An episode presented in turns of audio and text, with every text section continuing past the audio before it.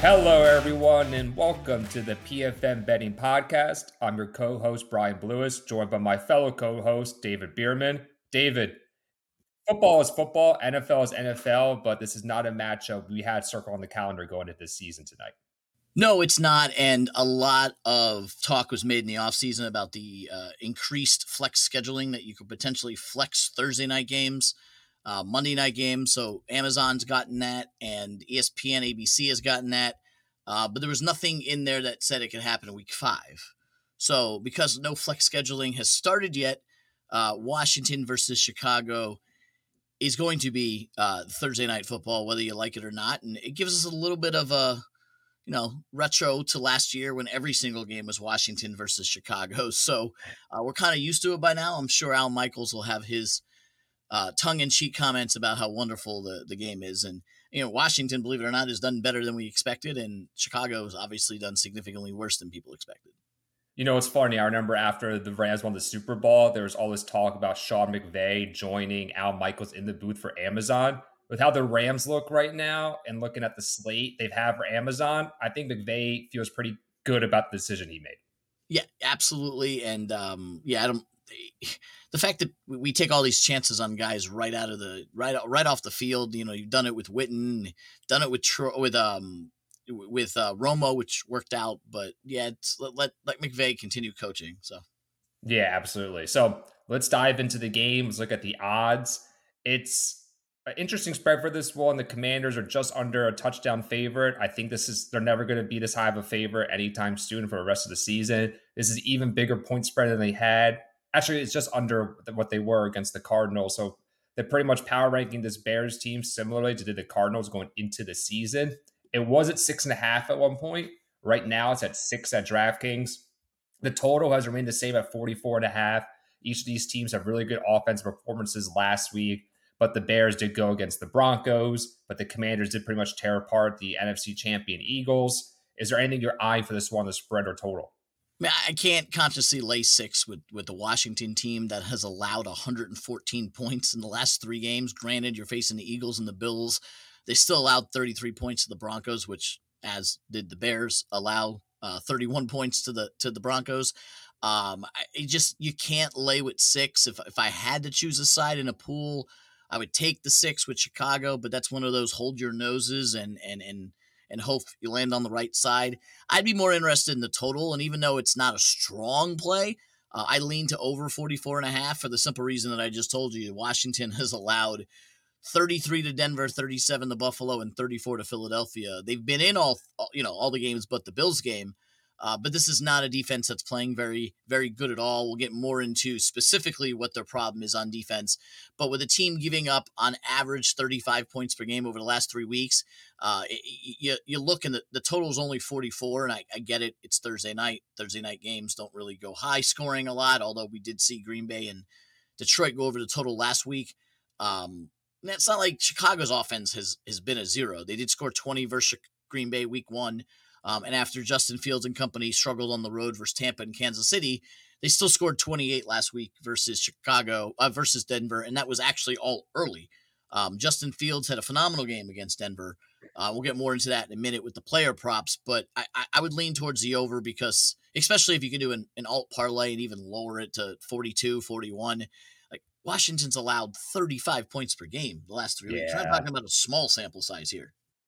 Yeah, it's pretty funny. When I did my early picks predictions article at uh, pfnbetting.com in this game, my pick was the over at 44 and a half, and my lean was Bears on the spread. So we're pretty much aligned with the thinking there.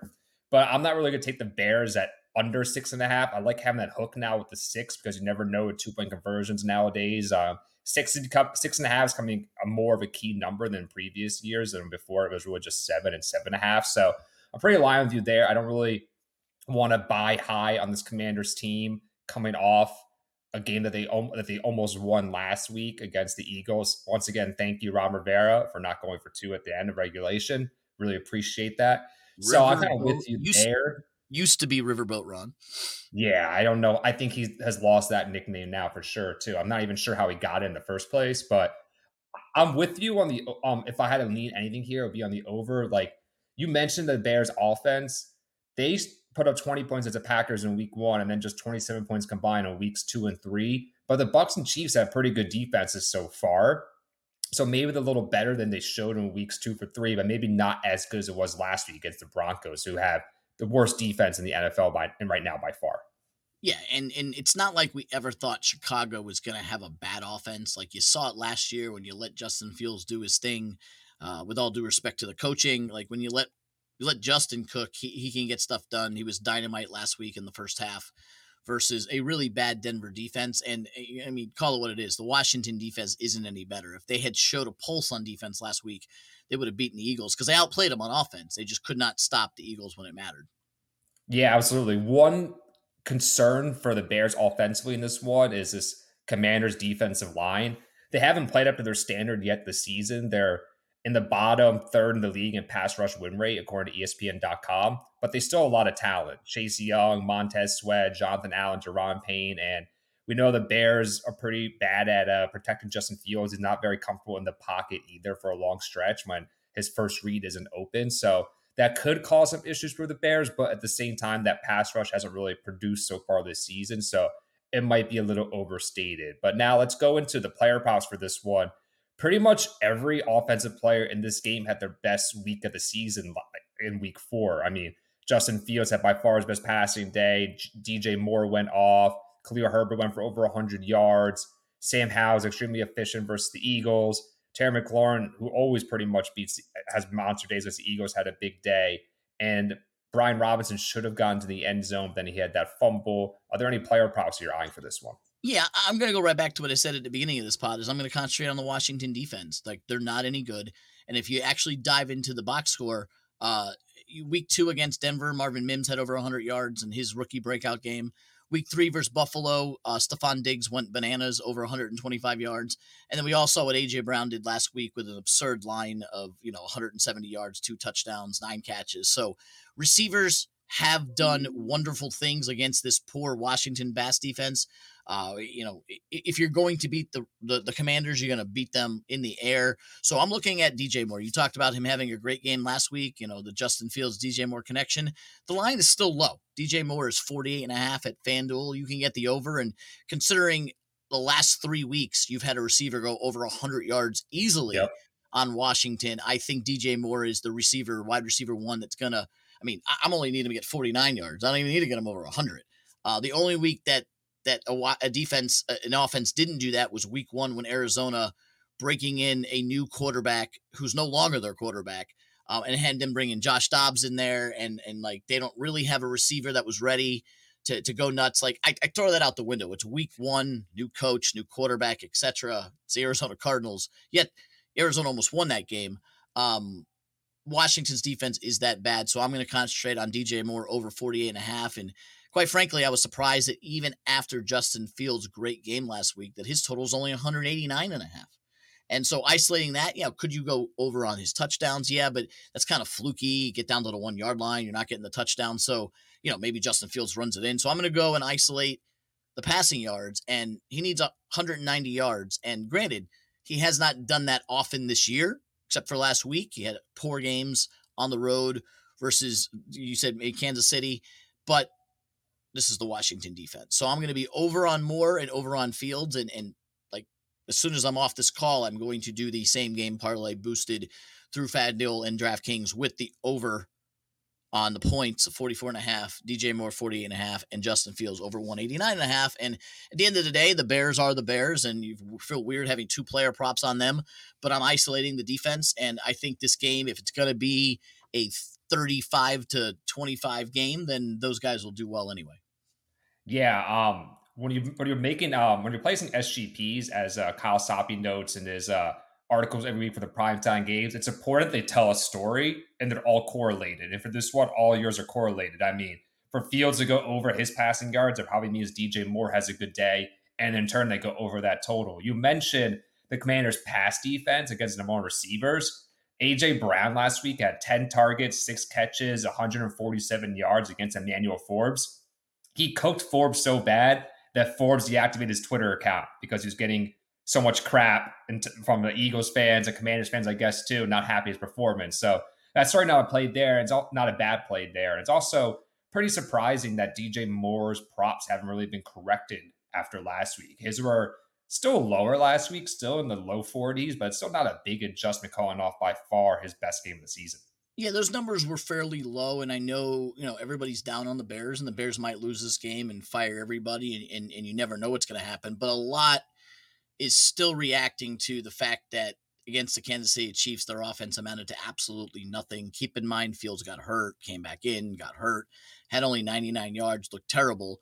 But last week, granted, against Denver, but when you're discounting it against Denver, you also have to keep in mind that the Washington defense hasn't been much better. You have a Justin Fields who went for 335 and four touchdowns. I would bet, and that's what I am betting, that you're going to get the 335 and four before you get the 99 and zero because yeah. this not this is not the Kansas City defense, it's not the Eagles defense, this is not the Bears defense. Yeah, I think I agree that going for under 100 passing yards is flukier than throwing for over 300 passing yards, especially when you're Chicago Bears and you're probably the worst team in football right now, and you're going to be playing pretty far from behind most weeks. Right. And if you take out that one game against the Chiefs, which again, he missed part of the game as well, his numbers the other three weeks were 211, 216, and 350. Like all of those are over 189. So. You know, it's funny. I went into this matchup looking to fade Justin Fields, thinking that'd be an overcorrection, but there isn't. No, there's not. It's very surprising the numbers were that low. So take them while you can, and that's why we're bringing this to you on Thursday night. Yeah, absolutely. Um, I have two player props I'm liking for this one. The first, Jason Katz beat me to it in our uh, picks article, which is up now at pfnbetting.com. I like Brian Robinson getting to the end zone tonight. He has, um, right now this season, he's seventh in rushing attempts inside the five yard line, and he has just one touchdown. Of that top seven, only Alexander Mattison has less rushing touchdowns than him this year at zero. And he would have had one last week against the Eagles, but he fumbled in the end zone. And it was recovered by Terry McLaurin. And this Bears defense really can't stop a nosebleed. And you could get it at plus money right now. Caesars at plus 104. So it's always important to line shop with these anytime touchdown prop numbers. And that one seems like a pretty safe bet in my estimation. So I'm going to go with him to score a touchdown. And I also like Cole Kmet under long reception at 50, 15 and a half. The commanders, I think, I believe, have given up close to the least amount of receiving yards this year to tight ends. And they haven't really given up big plays to them either. I mean, Dallas Goedert had one big one big reception last week. Besides that, besides that, they've had every tight end they faced to under 15 and a half receiving yards for their longest catch. And Cole Kmet, while he did have a big game last week, his pretty much he had more targets, more catches combined each last week than in the previous two weeks combined. And I was going to lean first with Darnell Mooney under, but now with Chase Claypool out of the equation, he might be the beneficiary there. So I was a little hesitant that like maybe he's gonna have a big step up and roll because of that, but at least our props are correlated. Even though you have Fields going over his passing yards, let's just hope he throws them all at DJ Moore instead of Cole Kmet. They are, and I think we're both isolating on the same thing that we surprisingly like more points than normal during a primetime game, and I did think it was amusing that Monday night with with the Giants and Seahawks game that I that I went to, everybody was talking about the overs, the overs, the overs, and I looked at that and I go, I just don't see it. Like the the, the Giants' offensive line is so bad that I don't see how they're going to score. Um, and it's not like Seattle's offense is that high profile, and so I avoided the total. Uh, but I do think you have a different situation this week with the very, very bad defenses. You know, it's funny. Um, when Kyle I recorded the Monday Night Football podcast last week, we both leaned the over there, but that was pretty much the only thing we got wrong for the rest of that game. Each of my three player props hit. I just thought that the Giants would come a little bit more prepared, having 10 days of rest with Brian Daboll, Mike Kafka, but really underestimated not just how bad this. I underestimated, I underestimated how bad his Giants offensive line was, and I even still thought it was really bad. And Daniel Jones even worse than I thought he was. I wasn't really buying into his breakout season from last year because it was pretty conservative, a lot of design rollouts and short completion. So I wasn't really buying into him like the Giants were that major contract they gave him, but they still this off that offense a lot worse than I expected. But to recap, you lean with the over for tonight. You like Justin Fields is over for passing yards. And I like Brian Rob. Oh, and you like uh, sorry, you like DJ Moore over for receiving yards. I like Brian Roberts again in the end zone and the under for Long's reception for Cole Kmet. Yeah, and I think you're going to see some points. I, I wouldn't say it's going to be too high scoring, but if if I had to predict, I think this is in the vein of maybe 31 to 20 with Fields throwing for a couple of touchdowns. And um, I still expect Washington to, to play better and win. I think Chicago's, I would say their best days are behind them. They haven't had any. Um, I guess they had a good first half last week, but um, yeah, I, I, just, I don't want to stomach laying that number. So maybe it's 31 28 or maybe it's, you know, 27 24 or something like that. Yeah, exactly. And, um, once this podcast drops in the morning, we'll have all of our content up for the game, previewing the Thursday night football matchup. We'll have picks and predictions from the entire PFF betting team, Kyle Soppe's same game parlay, player props, and more. And we'll be back tomorrow giving out the picks and going over our best bets for the Sunday slate.